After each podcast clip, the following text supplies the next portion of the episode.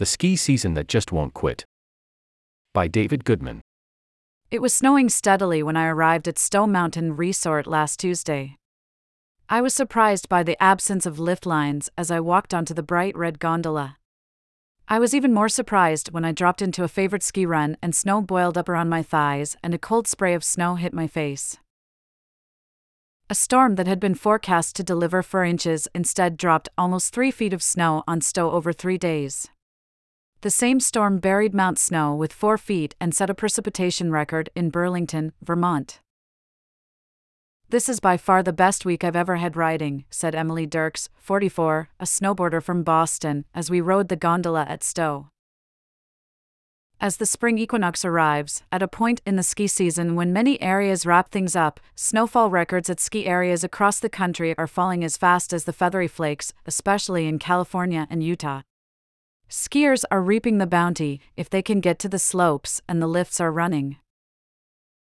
Ski areas nearing record snowfalls include Palisades Tahoe, 662 inches, or 55 feet, and Mammoth Mountain, 618 inches, in California, and numerous resorts in Utah, Alta, 681 inches, the most snow recorded by the state, Park City, 479 inches, a record, Deer Valley, 485 inches, a record, Solitude, 623 inches, near record, and Snowbird, 625 inches, near record.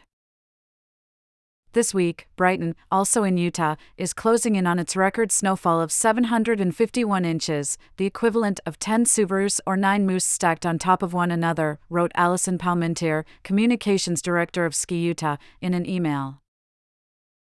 The snow coverage at resorts is amazing right now, probably top five all time, said Michael Reitzell, president of Ski California, in an email. And more snow is expected this week. In the Northeast, the late season snow comes after a difficult year for many areas, which faced a snow drought in the early part of the season. Mike Solimano, the president and general manager of Killington and Pico ski areas, told me that the mountain's accumulation is about even with the five year average but they got very little of it in December and January when snowfall was 30% below average. We are getting it all in March, he said. The annual total doesn't tell the whole story. Are skiers paying attention to this late season bumper crop? Sam Von Trapp, who runs the Trapp Family Lodge in Stowe, bemoans the fact that by late March a lot of people have moved on to the next sport but it's a great opportunity for people who know to take advantage of late season rates and less crowded conditions at ski areas. Late season lodging discounts of 30% or more typically begin around April 1st. The Dark Side of Snow. In the West, the bumper crop of snow may help ease issues of water shortages and wildfires, at least temporarily but the snowfall has also created dangerous conditions, especially in California, where snowbound residents have died while trapped in their homes and buildings have collapsed. Heavy snows can also mean increased avalanche danger, especially in the backcountry.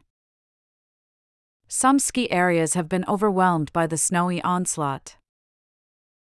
These historic snowstorms have been challenging. We've seen lifts completely buried, increased avalanche activity, and highway closures, to name a few, said Lauren Burke, a communications director at Mammoth Mountain, in an email.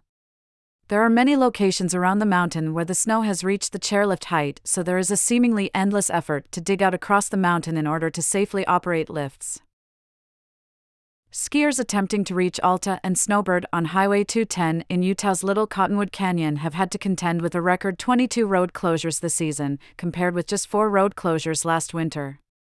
The closures last anywhere from 8 hours to 2 days as road crews perform avalanche control work and clear snow. Berkshire East and Catamount ski areas in western Massachusetts received nearly 3 feet of snow but were unable to open on March 14th and 15th because of power outages caused by the storm.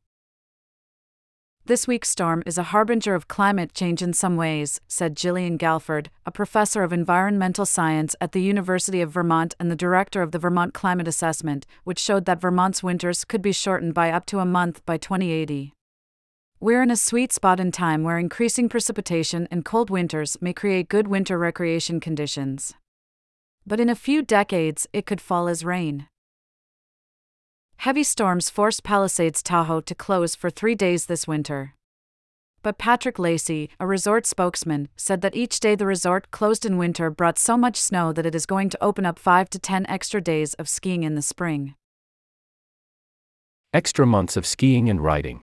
Among the resorts that will stay open at least until Memorial Day are Mammoth and Palisades Tahoe in California, Snowbird in Utah, Arapahoe Basin in Colorado, and Killington in Vermont. Some areas are hinting that they may ski into June and even July.